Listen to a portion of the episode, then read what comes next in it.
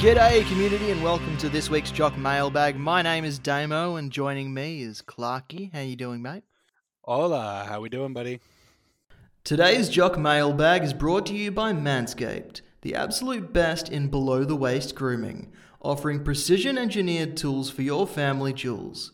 Manscaped recently launched the ultimate men's hygiene bundle, the Performance Package. Join over 4 million men worldwide who trust Manscaped with this exclusive offer.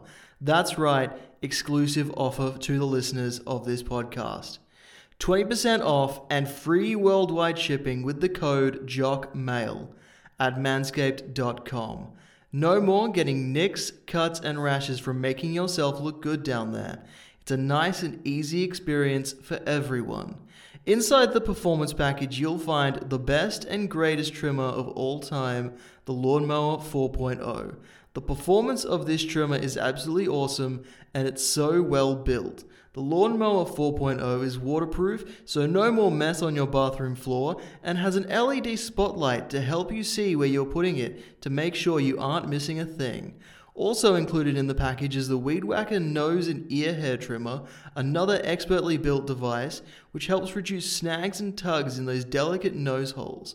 Also in the Performance Package is the Crop Preserver, a below-the-waist deodorant, Crop Reviver, a below-the-waist toner, and there are even 2 free gifts in the package, boxes and a travel bag to keep all these goodies in. Get 20% off and free shipping with the code JOCKMAIL at manscaped.com. That's 20% off with free shipping at manscaped.com. Use the code JOCKMAIL, JOCKMAIL, to unlock your confidence and always use the right tools for the job. Manscaped. Thanks, pre-recorded Damo. What a handsome ad read, and thank you, Manscaped. All right, so... A massive week in Supercoach this week. Lots of big scores out there. So no one had really any questions because their team performed the way it should have from the beginning. Yes, lots of big scores, including my big score that I got a definite big score of the big scores. You know that those compilations that they make of people like celebrating too early? There's one specifically in my head of like a cyclist who starts like cheering and then falls off his bike and then the other guy just rides past him and beats him by a mile and the guy has to run his bike across. That's how I felt this week because I was at the Hawthorn game having a great time. I'm like, I got I got the VC on Max Gawn and he is killing it, absolutely having a time. And I'm like, I feel like I'm going to do pretty, I'm looking at my progressive score, I'm doing pretty well. Next thing I know, hubris. My hubris has gotten me, and everybody in the inner sanctum is talking about how they have all got great scores that are much higher than mine. Yeah, I thought I was having a great week, and then I looked around and thought, maybe not. But I mean, I still scored okay. I didn't score quite as much as other people, but I was kind of in the middle of the road in terms of the other jock people, so I can't complain too much. Lech really knocked it out of the park this week, so great job, Lech. It's like the captain's goal equivalent of Supercoach. Yeah, he, like, all of the players that he had taken a punt on because he knew that they would turn around eventually all turned around and had great scores. So his idea to go after pods is paying off, or at least paid off just this week for him. Hopefully it continues to pay off for him. Speaking of pods, on the podcast earlier in the week, Patch asked his question. I love that we have to have a podcast to get Patch's question in on a different podcast. He wants to know what the Leon Cameron equivalent to the Bevo Salad is, and I probably need to explain to people what the Bevo Salad actually is so people can understand it. So I talked about the Western Bulldogs in a preseason podcast probably about 2 years ago now, saying that all these midfielders get put into the middle and then tossed around and they don't stay in there. And I'm pretty sure that in that podcast, I was rambling and I called it a salad. I was told that it was fine because salads get tossed and they don't all look the same and it's never the same ingredients and all that sort of thing. So that's how the Bevo Salad came around. And if you know, long-term listeners, we love you. And there's a graphic that gets recycled every now and then, but the Leon Cameron equivalent to the Bevo Salad is Cameron's Cube. and it's like a Rubik's Cube that's always missing a few squares on each side. Yeah, turn it a couple of times and it's forever. So graphic will be coming your way with the Cameron's Cube on show. Yes, and to... all I can think of is that is it that horror movie? Is it Cube? Is that a horror movie? It's that, but you know, midfield and forward positions and GWS. We're barely 5 minutes in, and this podcast has already gone left. Let's. I'm okay. Let's get into some questions. Hey, Damo, have we got any great questions from our great listeners who we love all equally? Like I said, it was a pretty good week for most people, so we've only got a couple of questions that we need to really delve into. The first one comes from Corey Blackledge on Twitter. He wants to know if he should get a midfielder or defender with the round 14 bye, or just get Max Gawn. So I think there's kind of like two sort of external bits of information that I think are kind of missing, which is what does your current round 14 bye look like? Do you need it? If you need it desperately, probably best to start planning ahead now. If you need a ruckman, however, and you can get Max Gawn now without tearing apart your salary or leaving you short to get yourself prepared for the buys, then Max Gawn's a fantastic option. Coming off the back of a really big score as well, he's probably not going to get any cheaper over the next couple of weeks, even with Luke Jackson returning. So if it were me, I think prioritizing a ruckman makes sense. But if you've already got two serviceable ruckmen and you're looking pretty shaky come for buys, start your buy planning now. You guys said it on the main pod. It's the unfortunate time of year where we need to start hoarding our players for the cruel, cruel winter that is the 3 rounds of buys. And I guess the other thing that we need to sort of discuss is having your team kind of missing players later in the buy round. So if round 14 is your worst buy round, that's better than having round 12 as your worst buy round, because preparing for round 14, you can pick up the players in round 12, in round 13 that have had the round 12 buy, and pick up players in round 14 that have had the round 13 or 12 buy. So having the round 14 buy as your worst buy round as it stands isn't as bad as having round 12. So you got to look at your team in that sort of aspect as well. I think Max Gawn is a great trade-in, but if you're worried about your buy structure, then maybe you need to look at a midfielder or defender. Yep, I think that covers it off nicely. Next question is from Harry, also on Twitter. Thanks, Harry. Should he get in Cripps or Short? So not both, but one or the other. If the only way to do it is to trade Nick Dacos and Jason Horne-Francis. To get one? I don't like it. My gut feeling says that I don't like it, only because Horne-Francis and Dacos are really serviceable for, you know, an ongoing long-term. Yeah, Horne-Francis has had a couple of rough games, but hey, North Melbourne's having a rough decade. Nick Dacos, I think, is somebody who I would quite comfortably have sat at my D6 or D7 for the whole year and not even think about trading him.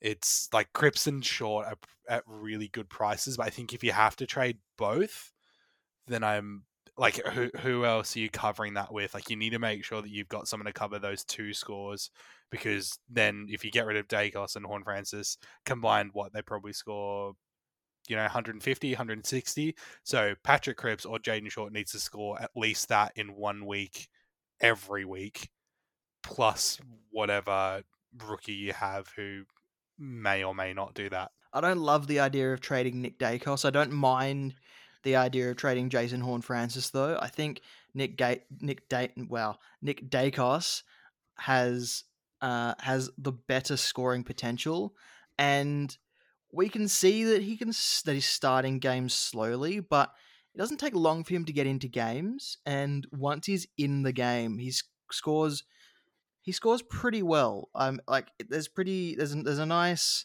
sort of trajectory of his scoring, and the worst part about his game at the moment is he gives away a couple free kicks most games, or at least has the last couple of games, and it's usually holding the ball. So the awareness of the whole of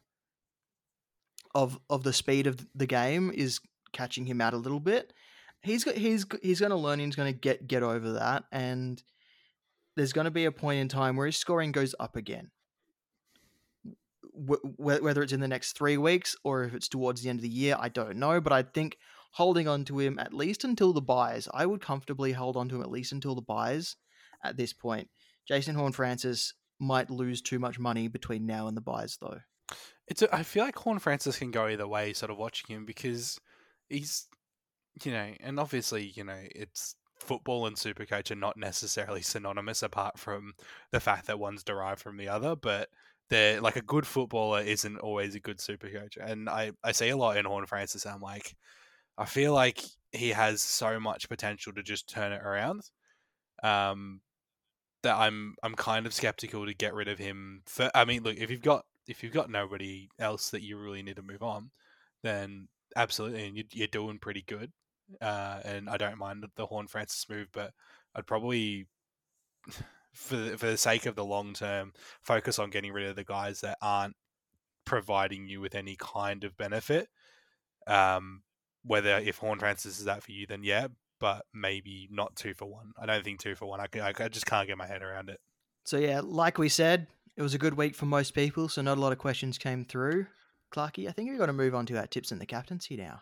Let's get it, son. And just a reminder, we are sponsored by Manscaped. Use the code, help us out. 20% off is a good deal. Absolutely. And that code is JOCKMAIL. That is one word, JOCKMAIL,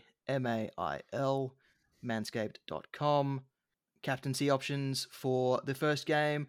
Port Adelaide host Western Bulldogs at Adelaide Oval. Is this the game that Jack McRae returns to form? Hopefully, but I kind of have to say my gut says no, but I'm glad I own Josh Dunkley. Like, is that weird that my brain is just like, well, I guess I spent other money at Jack McRae, but at least I've got Dunkley. Josh Dunkley might actually be a pretty decent vice captaincy option in this game. I do love him, and he does such good work. I would probably, out of this game, he would be my pick of the game. On the other side of the ledger, Zach Butters is a chance to be a good vice captaincy option. Once he gets into a game and keeps going, he can score quite well. I thought he was unlucky to finish on 89 against St Kilda. Ollie Wines seems to be coming back. Travis Boak seems to be coming back to their start of the year form. And if you've still got Tim English, somehow you've held on to Tim English. He's a chance to return this week. And Port Adelaide give up a lot of points to Rucks. Yeah, look, I'd probably struggle to recommend him as a VC option on his first outing back, but the numbers are kind of there to back it as like a, look, just go for it and then choose a good captain. Western Bulldogs are going to win this one quite easily. I would think so as well. Also on Friday night, the AFL has really stuffed this fixture up, haven't they? Also on Friday night, Fremantle take on North Melbourne at Optus Stadium. Fremantle will have 6 outs due to health and safety protocols. Mind you, it mostly takes away their front half, so their defense is still going to be pretty good. I think Fremantle will win this quite easily. Captaincy option is Andrew Brayshaw, and Andrew Brayshaw alone. So you're tipping Fremantle against North Melbourne. What? Sorry, I left a good long pause in there. Yeah, Andy Brayshaw, I got the VC on him. He could score 1,000,000 points. We don't know, as long as he doesn't give away any frees. He gave away like 5 free kicks against Geelong and probably lost about 30 to 40 points just in scaling and all that sort of thing. So he had all the stats of 120 game, but because of the free kicks, he only scored 77. If you own him, I wouldn't be too worried about him only coming up with 77 against the Cats. Saturday afternoon, sorry, there is a time difference between Perth and Melbourne. Richmond take on Collingwood at the MCG. Richmond had a massive win against West Coast, but who doesn't these days? Should I have said that? You're gonna cop some shit for that. Richmond will win this probably. I think Collingwood. I've tipped Collingwood. There's actually quite a few options in this game as well, especially for a vice captaincy option. Scott Pendlebury is a vice captaincy option. Boom. Jaden Short is a VC option. Call me crazy, but lots of people seem to be trading in Darcy Cameron. He's a vice captaincy option in this game. Rock time, baby. And Dustin Martin seems like he's going to return. Fingers crossed. I don't think anyone has held on to him for that long. But if you still have him because you can somehow, or you have somehow been able to stash him on your bench, he's also a vice captaincy option. Great options. At the same time, on Saturday is the Sydney Gold Coast game. Why has the AFL done this? Why are there so many games at the same time? It's not that hard to stagger games. There's more there's more days of the week than there are games.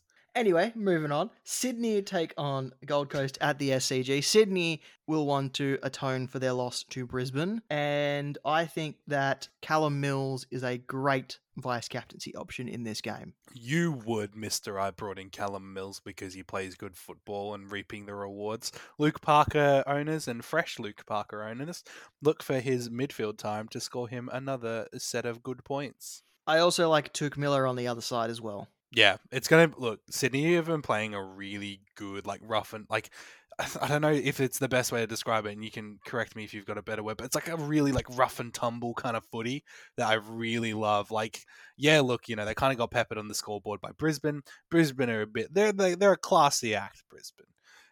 But Sydney are playing, like, real good, tough football. So I think Tuke Miller's going to have a lot of opportunity for tackles. I think it's going to be a high possession game as well.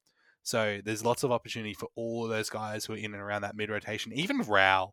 Like, I don't think we can ever rule out Raul kind of having a little bit of a bounce back, even if it's only for 1 week. Yeah, I don't mind Raul. He seems to be looking for the ball more. He was tagging, but he looks like he's looking for the ball a bit more these days. So he might come up with a big score. Hopefully we don't see a return to tagging from Miller or Raul anytime soon. I think Sydney should win this one quite handily for my tip. Geelong head to the Aldi version of GMHBA Stadium, Manuka Oval, and face the Giants. Geelong...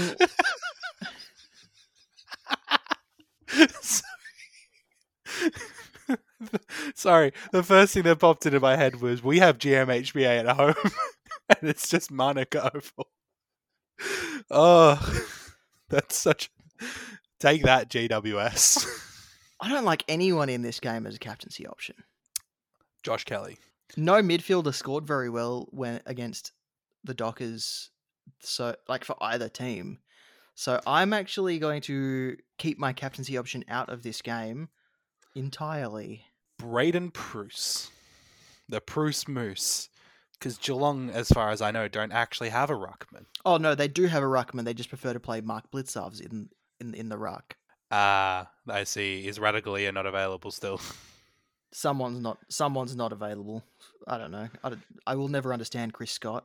No, look, I think I agree. I think there's no solid options in this one comparative to other games. On Saturday night, Essendon take on Hawthorn at Marvel Stadium.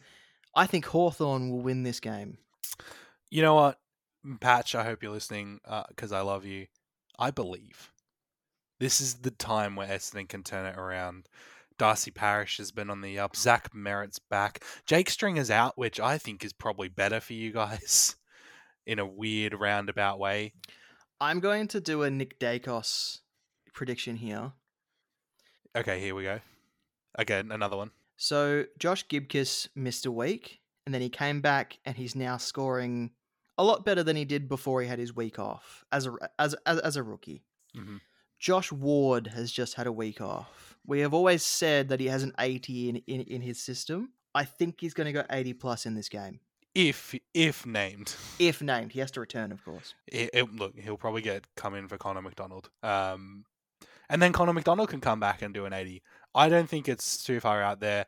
Hey, look, it was mentioned on the main podcast. What do you think about Dylan Moore?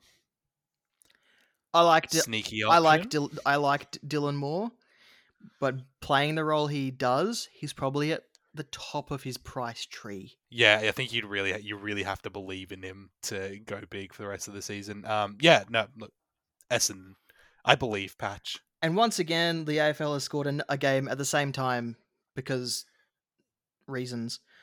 Brisbane take on West Coast at the Gabba. West Coast have again been decimated by injury and COVID. So Lachie Neale is going to score like 325 points before it gets doubled for captaincy. Can we insert that sound clip from Fist of the North Star where he says, "You were already dead"? Because I'm getting real. I feel bad for West Coast a little bit. As a Victorian, I know you've got your whole blood rivalry, whatever's going on in the West, but so bad. Brisbane are going to... Lachie Neale is going to score 300 points. 300. Can you believe? I promised that on the podcast and right now. And that's before scaling. Before scaling. He might lose a couple on the bench, but he'll get him right back as soon as he's out there. I think Lachie Neale's probably the best captaincy option of the round. Alex Witherden is out with COVID, and I just want to call out for a second how I had a 50-50 choice between bringing in Alex Witherden or Luke Parker last week, and I chose Witherden. And now the universe has punished me, the good boy that is Clarkie. I just wanted to get that out there. Commiserations. Thanks. On Sunday, Melbourne take on St Kilda at the MCG. Melbourne should get back the host of players that missed due to COVID, although some of those players played pretty well. I think every week, Toby Bedford is just really unlucky to not get a game because... And you can see it by the fact that he is consistently the medical sub. And I thought he played quite well last week. He is literally like the closest you can possibly be to being in the best 22 without being in the best 22. Like he's literally right there because he is good. But I still think, unfortunately, he probably comes straight out for Cozzy, Sparrow, Jackson, Tom McDonald, or Sam Wiedemann will probably go out as well. So lock up your mothers. Melbourne are going to bring this one home. I'm tipping Melbourne. I quite like the idea of Max Gawn as well as a captaincy option. Clayton Oliver, Christian Petrarca, also Jack Steele is also an option. Jack Sinclair, I think he'll probably see a lot of it. That's another one that's outside the box, but I don't like him as a straight captaincy option, especially late on in the round. Well, if you're doing that, you're putting the captaincy on Cripps. Oh, yeah. We'll move on to the next game. So if you are putting the vice captaincy on Jack Sinclair, you are kind of hoping that someone in the next game can be your safety net. Listeners, I dare you. This is what happens when you don't send us enough questions. I dare you to put it on Sinclair. Carlton take on Adelaide at Marvel Stadium. This has been a rivalry, actually, in recent times. Adelaide have come away with some quite important wins against this mob. I feel it's been a bit of like the Jock Cup ongoing for Lech Dog. He's come against your mob last week and coming against Barron's mob this week. So he was up against Az's mob last week. Yep. The week. Yeah. So he's gone. Sorry, I got my weeks mixed up. It almost feels like Carlton didn't play last week. So Cripps is an option there. I like Sam Welsh as an option. I like Rory Laird as an option, and I like Ben Keys as an option. Yes. I like all of those. Those are great options. I also don't mind the idea of George Hewitt if he returns as well. So probably one to keep an eye out on, community, if you haven't heard it or if nothing has been announced between when this is recorded and this is released. George Hewitt is still a test for this week, so make sure you've got cover defensive owners. You keep your cover, whoever you had from last week, just in case they might choose to rest him. It seems like a very Carlton of old thing to sort of rush players out of injury recovery back onto the field, and I think they might take a cautious approach, so...